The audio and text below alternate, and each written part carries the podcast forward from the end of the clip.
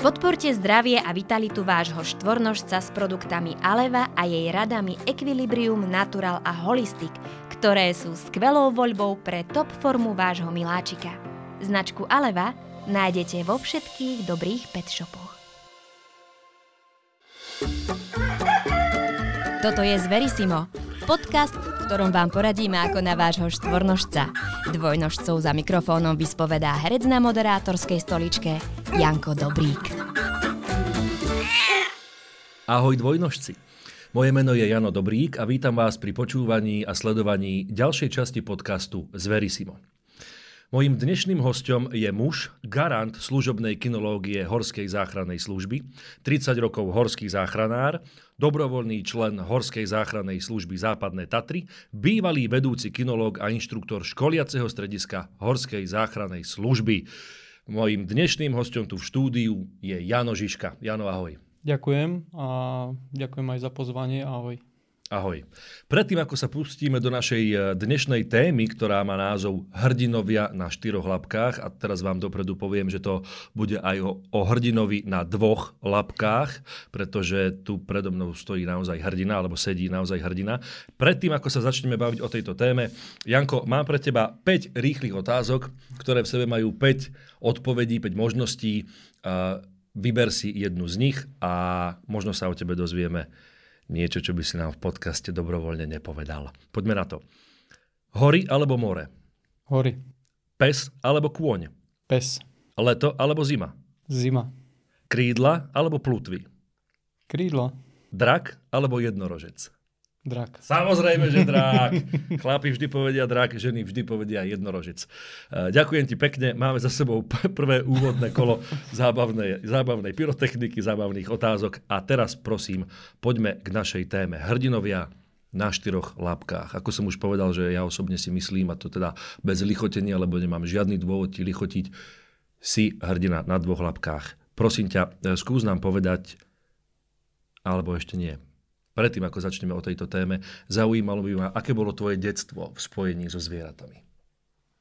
No, dá sa povedať, že som vyrastol priamo medzi zvieratami, ale nie na klasickom vidieckom dvore, ale na horárni v lone Vysokých Tatier, ale zo severu, čiže v Tatranskej Javorine, kde som sa narodil a tam som prvých 6 rokov strávil a tam na to obdobie mám najkrajšie spomienky. Aj keď som ešte bol malý, ale bol som obklopený divočinou, čiže či tam bol nejaký kamzik u nás eh, v maštali, dá sa povedať, lebo vtedy bolo také obdobie, že sa táto populácia kamzika tatranského premiesňovala aj do nízkych tatier, čiže otec ako lesník, tak eh, keď odchytávali napríklad kamzice alebo kamziky, ktoré premiesňovali, tak boli u nás mali také akože eh, stoisko, kde ich vlastne potom transportovali ďalej. Hej. Alebo sme mali orla skalného uh, v ošetrení, hej, ktorého otec našiel a mal poranené krídlo. Alebo nám, eh, doteraz mám živú pamäť, na Vianoce mama chovala 12 husí a tých 12 husí nám ukradol rys hej, pred Vianocami, ktoré už mali nejaký dones osoch. Takže potom sme chodili s otcom, ja si to pamätám, a stopovali sme a tú krv a že či aspoň dačo nenájdeme, aspoň nejakú kostičku na, to, na tie Vianoce, ale takéto spomienky alebo jelene rovno z, pri, z okna, keď som sa ráno zobudil, že sa nám pasli za horárňou, takže nie aj vidiecké zvieratá, lebo boli, mali sme bíky, ovečku nejakú a tak, aby sme v tej divočine prežili, ale aj na tie zvieratá, ktoré priamo z vor prichádzali ku nám takto si bol naozaj predurčený na prácu v prírode jednak a na prácu s obsom a na prácu, ktorá jednoducho je s tou prírodou a so zvieratami absolútne spojená a bez, be, bez tej prírody a bez toho zvieraťa by to vlastne nebolo ono. Skús nám teda povedať, že čo tvoja práca obnáša? Čomu sa venuješ, ako sa to volá a ako si sa k tomu dostal? Čiže som horský záchranár v prvom rade a som kinolog, čiže horský záchranár, ktorý na tú záchranu ľudí v horách používa najvernejšieho priateľa, čiže psíka. psíka, ktorého sa snažím pripraviť tak, aby e, dokázal pomôcť týmto ľuďom, ktorí majú, sú v nejakej núdzi v tých horách. Ale to portfólio tej horskej služby nie sú len tie hory, nie je to leto, zima, ale my sa už vlastne sústreďujeme, alebo sú, dá sa povedať, aj zaoberáme s tým, aby sme dokázali pomôcť aj mimo horských oblastí a takisto v spolupráci s policiou vykonávame patracie akcie aj mimo hôr, čiže aj urbanistických zastávaných plochách, čiže v mesta, okolie miest. Hej, čiže nie sme len čisto horskí zachranári o, v horách, ale už sme prizývaní aj niekde inde, kde tých psov je potrebné nasadiť a kde e, je predpoklad, že ten psík by vedel pomôcť. Mm-hmm. Robíš to, rob, je to tvoje jediné zamestnanie, je to tvoja jediná vášeň, že akože robíš to od toho, vymýšľam si teraz 18. 20. roku života a robíš to dodnes? Dá sa povedať, že áno, ja som mal to šťastie, že môj koníček sa stal mi aj zamestnaním. Začínal som ako lesník po skončení školy a potom som e, bol oslovený po roku, že či nechcem pracovať v Horskej záchrannej službe. A keďže to bol e, môj sen, aj to, že som športoval a šport, eh, ktorý súvisel s pohybom v horách, čiže som robil zjazdové lyžovanie a vyrastal som vo Vysokých Tatrách, takže eh, chcel som sa pohybovať v tom horskom prostredí, lebo začal som robiť ski alpinizmus, takže to bola taká, by som povedal, priamočiarejšia cesta. Keď som dostal tú pozvánku, že či nechcem pracovať v horskej službe, tak som automaticky prikývol, že áno na čo otec môj nebol moc značený, lebo on všetky tie nešťastia a všetko to, čo v tých Tatrach sa stávalo, tým, že tam pracoval dlhé roky, tak, tak proste nebol z toho nadšený. Ale to bol môj sen a za tým som si išiel. To ako otec uh, úplne chápem, ten strach a to, že z toho nebol a, úplne nadšený. A ja to už chápem.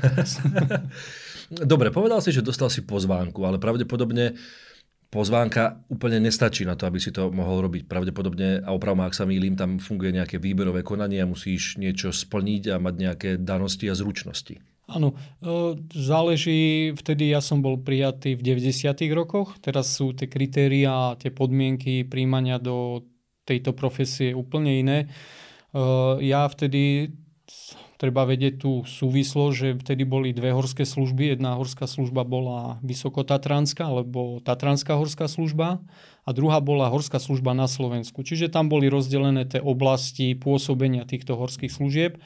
Čiže my sme patrili pod štátne lesy Tanapu napríklad, ako Tatranská horská služba a tým, že som bol lesník, tak vlastne mňa len preradili ako na eh, druhé pracovisko v rámci tej eh, organizácie. Čiže samozrejme oslovili ma na základe toho, že som už bol, e, začal som tie e, postupy, ktoré opravňujú ľudí pracovať ako horskej službe, čiže už som začal sa školiť ako dobrovoľný člen, už som e, mal kurzy za sebou nejaké ako dobrovoľný člen. No a tým, že som sa pohyboval v tom prostredí, tak prišla pozvánka od náčelníka zo západných Tatier, že či by som nechcel nastúpiť. Samozrejme, predchádzalo tomu to, že kolega, ktorý mal nastúpiť na to miesto, sa zranil ťažko vo Vysokých Tatrách a potrebovali rýchlo náhradu. Takže bol som oslovený a od, dá sa povedať, 19 rokov môjho života pracujem, pracoval som v Horskej záchrannej službe alebo v Horskej službe vtedy, teraz je to Horská záchranná služba.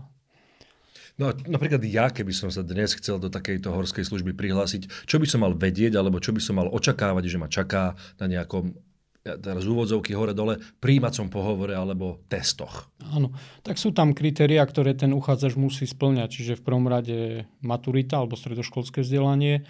A samozrejme potom tie kritériá sú robené tak, aby preverilo týchto záujemcov o túto prácu, či už po tej kondičnej stránke, či je tam nejaká kondičnatúra, kde sa vypočíta čas, za ktorý ten účastník musí splniť tú danú trasu potom sú tam danosti e, pohybu, napríklad keď je to lete výberové konanie, pohybu na skale, čiže nejaké to lezenie, aspoň tie základy. Potom samozrejme, keď sa robí v zime, tak pohybe alebo lezeniu v ľadopádoch, ski alpinizmus, samozrejme lyžovanie. Ak to robím, prepáč, skočím do toho, ak to robím v lete a zoberú ma, musím v zime e, dokázať aj týmito ďalšími testami, že áno, áno, cel, áno. celoročne to dokážem robiť. A že áno, teda samozrejme, za... lebo nejaký lezec sa nájde, ktorý mm-hmm. nevie ani lyžovať. Mm-hmm. Hej? A u nás, kto nevie lyžovať, tak to je proste to Alfa. Al, áno, je to, je to vlastne alfa, omega, alebo je to fopa. Prepač, ale skočil som ti do reči, pokračuj. Pôjde. No a tým pádom e, tam sú nastavené kritéria, testy, napríklad na taký všeobecný rozhľad, aký má ten uchádzač. Mm-hmm. No a samozrejme e, tie kritéria pri tom lezení sú nastavené, tam komisia, ktorá vyhodnotí e, nejak z tých uchádzačov, ja neviem, prvých 5, 10, ktorí splnili tie kritéria a samozrejme s nimi ďalej sa robia pohovory. A samozrejme sa skúmajú aj ďalšie, napríklad tie povahové vlastnosti, aký má ktorý ten človek. A samozrejme, keď už aj dojde do toho posledného štádia, potom idete na lekárske prehliadky a na psychologické testy. Čiže také komplexnejšie to výberové konanie. Čiže neznamená, že keď ste kondične veľmi dobrý, nejaký atlet príde samozrejme, alebo nejaký bežec, tak e, samozrejme klasický človek, ktorý sa pohybuje v horách, nebude mu stíhať, ale aj ten pohyb v tom horskom prostredí na tých e, výberových konaniach sa ukáže, kto ako sa vie hýbať v tých horách, hej, kto vie ako sa rozhodovať. Čiže je veľmi dôležité, že nie ste len nabúchaní, ako sa povie, ale treba trošku ten cit pre tie hory mať v sebe. Čiže tam tá komisia by mala to e, zohľadniť a vy pozrieť. A samozrejme už potom je aj dôležitá vec, že kde chcete ísť, do ktorej oblasti sa robí výberové konanie, lebo je rozdiel Vysoké Tatry, rozdiel sú napríklad Veľká Fatra. Čiže musíte to dané horstvo aspoň ako tak poznať. Čiže sa robia aj nejaké tie testy z toho miestopisu. Čiže samozrejme, keď sa hlasím do Vysokých Tatier, tak by som mal niečo o nich vedieť a mal by som to mať aspoň ako tak zbehnuté. Čiže a ďalšia vec je dostupnosť. Je. Čiže keď sa prihlási človek z Komárna do Vysokých Tatier, OK, môže splniť všetky tie kritéria, ale tým pádom musí celé to svoje ži- žitie presunúť do tých Tatier. Hej. Ťažko bývať v Komárne a zasahovať vo Vysokých Tatrách. Hej. V rýchlej horskej záchrannej službe Napríklad. sa robí ťažko asi z, Mal, Malo by z to tak byť. Znie to tak, že vlastne tento záchranár, ja by som mu ja by som mu chcel dôverovať a, a asi by som mu absolútne dôveroval, ale stále hovoríme, že záchranár. Ako je to so ženami? Záchranárky. Máme ich? Uh, medzi profesionálnymi záchranármi nie, sú v administratíve ženy, ale čo sa týka priamo v teréne nie, ale medzi dobrovoľnými členmi Horskej záchrannej služby už sú záchranárky, ktoré musia splňať také isté kritéria ako muži, vedie rovnoprávnosť. Mm. Ale e, dá sa povedať samozrejme, že pri tom počte e, celkovej tých záchranárov na nejakých tých ťažších záchranných akciách, tak samozrejme sme džentlmeni, tak nenecháme ženu niesť nejaké ťažké bremená, takto oni skôr pri tom ošetrení vedia pomôcť, podniesť nejaké veci. Samozrejme, nikto ich nezaznáva, ale tá fyzická náročnosť tejto profesie je tak obťažná, že naozaj presadiť sa ženám v tejto profesii je ťažké a myslím si, že je to ani nie moc vhodné. Chápem. Nech sa nehnevajú na mňa, dievčatá. Niekto sa určite hnevať nebude, je to naozaj gentlemanské, je to možno aj správne. Fajn, doteraz sme si povedali niečo o týchto dvojnohých hrdinoch alebo dvojnohých záchranároch. Ale podcast sa volá Zverisivo. Poďme sa teraz porozprávať o tom, ako je to s tými psíkmi, že či napríklad aj oni musia prejsť nejakým výcvikom, nejakým výberovým konaním, ktorá rasa je vhodná, ktorá rasa je nevhodná, alebo čo hovorí prax. Takže je to taká širokospektrálna téma. E, samozrejme, ten výberové konanie psíci majú, ale nie je to také ako u ľudí. Hej? Lebo ten psík, keď ho zoberieme od tej z toho chovu. Ešte nevieme, aké tie danosti má. Hej. Vieme si otestovať nejaké tie vlastnosti toho psa, ale nie úplne, ako sa bude chovať, keď bude mať rok alebo dva roky. Ten psík dospieva v tých, psychicky v tých dvoch rokoch, fyzicky v tom roku.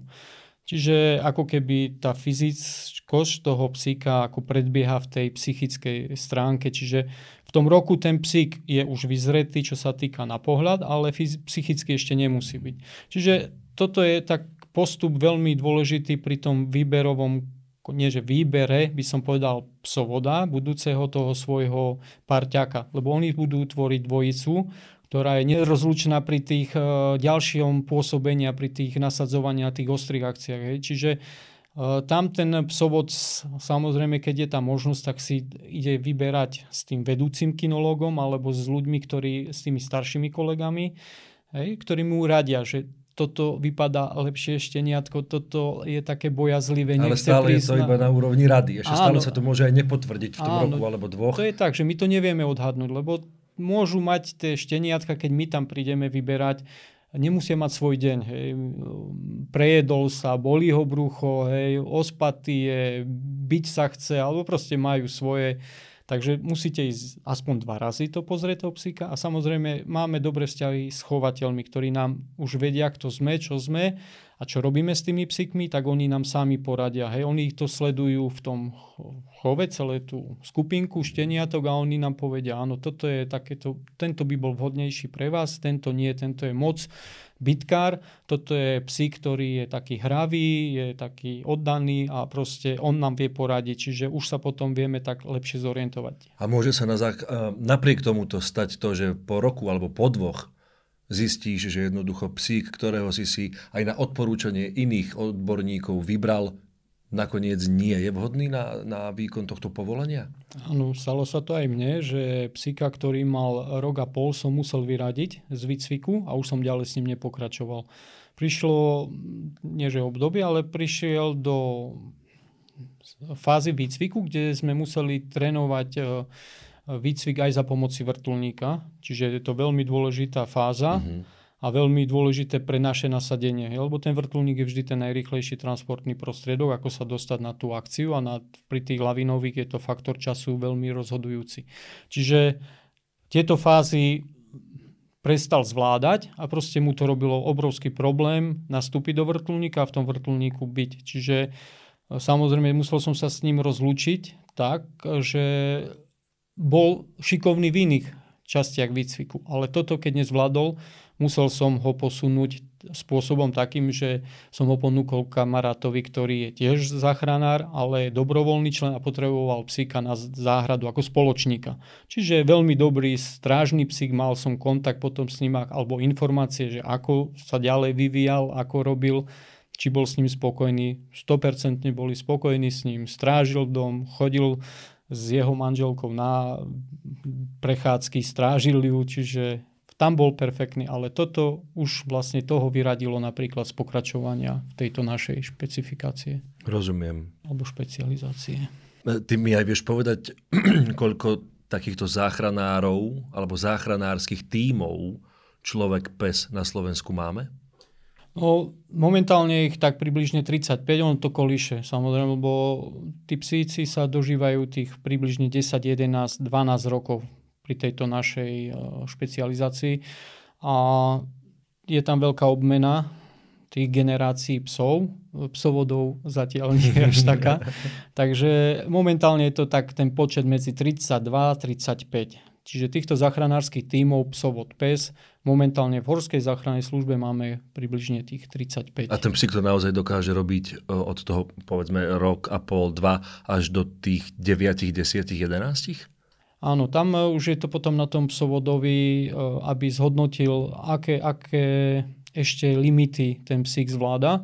A samozrejme netrapíme tých psov, keď vidím, že ten pes už má tie nejaké problémy pohybového aparátu alebo nejak nastopí už vlastne tá staroba, ano. či už ten pes nevládze toľko, tak samozrejme nebudeme trápiť psov a oni dožívajú pri psovodovi e, na dvore, užívajú si toho pohodlia niekde na slniečku, ale proste pri psovodovi dožijú si ten svoj život. No a takže je tam obmena veľká, ale dá sa povedať, e, vždy je v takom rozhraní, že od tých dvoch rokov do tých desiatich rokov je ten pes využiteľný pre tú našu robotu. Uh-huh. Ako sa, ja neviem, e, z, z akých bodov alebo z akých fáz pozostáva tréning toho psa? Je to niečo sa trénuje teraz vymýšľam, v lete, niečo v zime, niečo vo vode, niečo na horách. Potom e, veľká téma, mám to tu poznačené, chcem sa o tom rozprávať možno aj podrobnejšie, ako sa, ako sa dá pes vycvičiť na hľadanie človeka v lavíne, ako sa dá pes vycvičiť vôbec na to, aby išiel do vrtulníku, ale ako sa dá pes vycvičiť a či to vôbec je vhodné, aby pes zachraňoval človeka mm, z budovy napríklad, ktorá spadla? A nie je to možno úplne bezpečné, kedy sa ten človek, ten psovod rozhodne teraz choď, alebo teraz ešte nechoď. Takže poďme teraz k tomuto, k tomuto výcviku a možno aj k tým akože nebezpečenstvám, ktoré nastávajú pri samotnej akcii. A by som tak začal, ešte sme tam obišli tie plemena. Áno, Lebo správne. to bude mať taký súvis dobre, na dobre. túto ďalšiu tému. Čiže e, pri tých plemenách, e, dá sa povedať, sa to, my používame nemeckého učiaka, belgického ovčiaka a máme aj jednu border collie. Ale ten nemecký ovčiak tvorí z našej svorky, čo máme v rámci Horskej záchrannej služby približne tých 90%. To je plemeno, ktoré sa tak vyselektovalo tou praxou našich predchodcov, že začínali rôznymi plemenami od e, austrálskych kolí cez Bernardinov, cez polovnické plemena rôzne, farbiare, kopovy.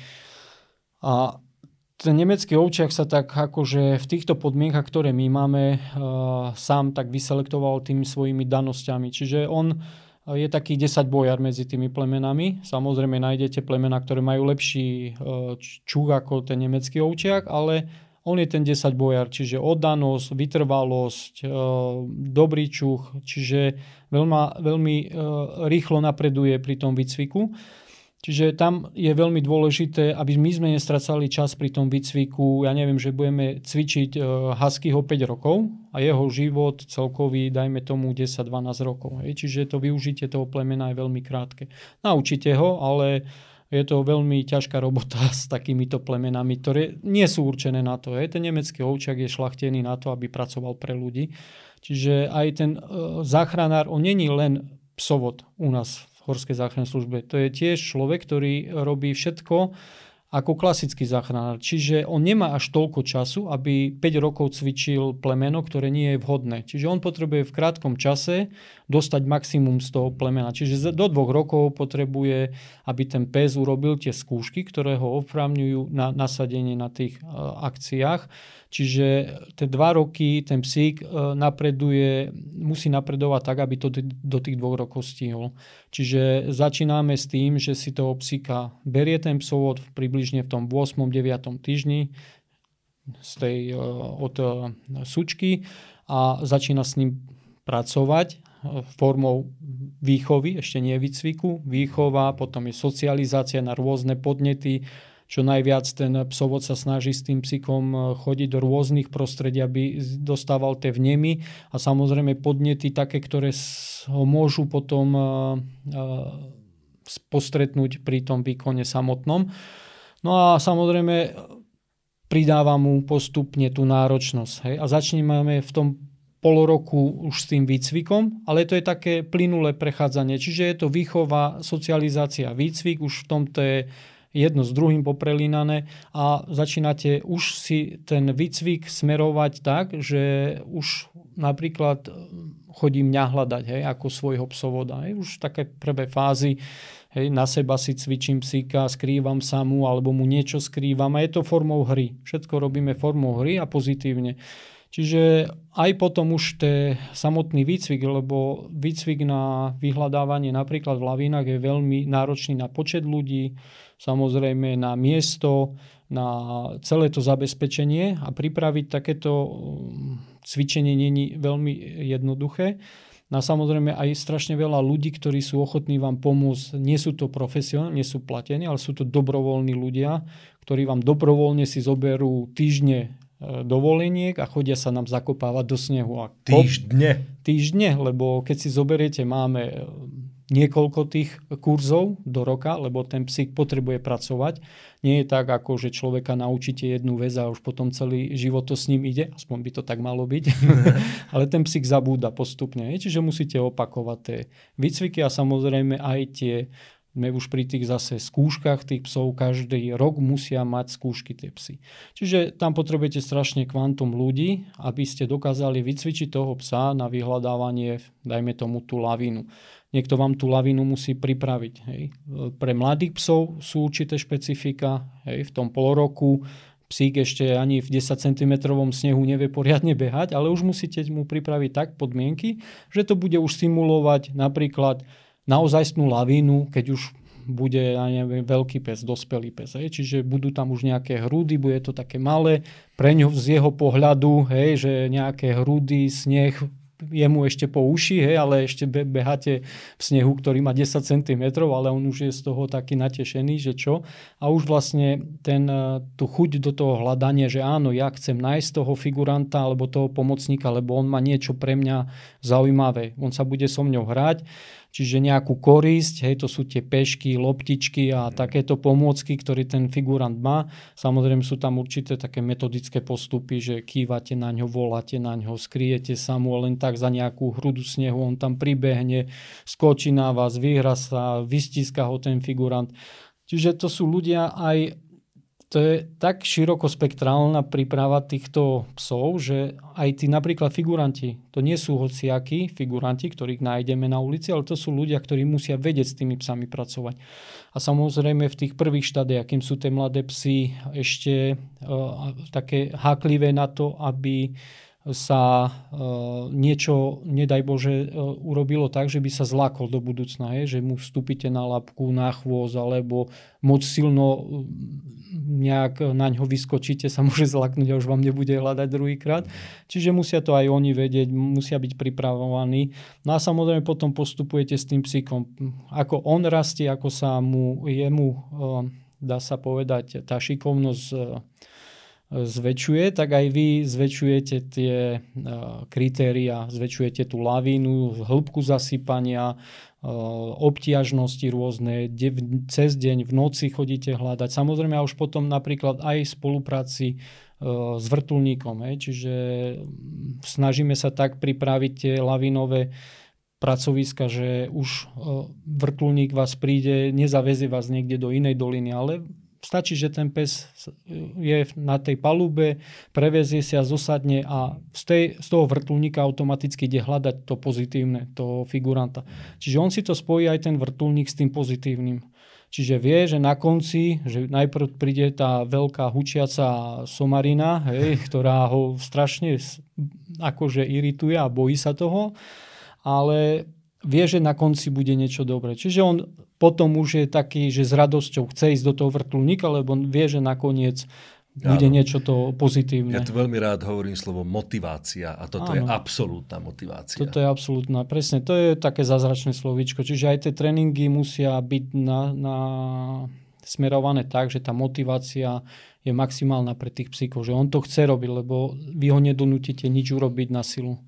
Takže e, tie, nastaviť podmienky toho výcviku záleží od tých inštruktorov, psovodov, aby my sme čo v najkračšom čase dokázali pripraviť toho psíka na vyhľadávanie tých ľudí, či už zasypaných v lavíne, alebo stratených v horskom teréne, alebo stratených pod e, rumoviskami spadnutých budov, alebo e, v rieke. Samozrejme, nešpecializujeme sa len na vyhľadávanie, dajme tomu, osôb len živých, ale máme špecialistov, ktorí vyhľadávajú aj už vlastne e, mŕtve osoby. Čiže, e, lebo aj to je súčasť života a veľa, veľakrát sa stane, že sme požiadaní hlavne zo strany policie na hľadanie ľudí, ktorých už pravdepodobne predpokladajú, že už nie sú medzi živými. No a jedna z mojich poznámok je, to, ste mi, alebo to si mi teraz pekne nahral, uh Stane sa určite a no proste je to súčasť života. Stane sa určite, že so svojím psom nájdeš človeka, ktorý je mŕtvý a možno, že si ho išiel hľadať ešte v dúfaní a v nádeji, že ho zachránite. Je to nemilé, je to smutné, ja viem, je to súčasť tvojej práce, asi profesionál, ale napriek tomu no, máš nejaký rituál psychohygieny, alebo akým spôsobom sa vieš vysporiadať s niečím takýmto? Je to také individuálne. Každý z nás, čo sme kolegovia, sa vysporiadáva s tým po svojom. Samozrejme, že e, ako si povedal, je to už profesionálny prístup. Berieme to ako za súčasť. Samozrejme, každý z nás ide do poslednej sekundy s tým, že dokážeme zachrániť. Samozrejme okolnosti bývajú také, že sa to nepodarí vždy. No a potom je to už na každom z nás, ako sa s tým kto vyrovná. Samozrejme niekomu pomôže prechádzka v horách znova, alebo mm, prechádzka so svojím kamarátom psom niekde do lesa, no alebo niekto len proste e, zabudne na to čím skôr. Čiže je to rôzne a je to také individuálne. Aké je to byť v 24-hodinovej pohotovosti, Janko? To by mohla moja manželka odpovedať.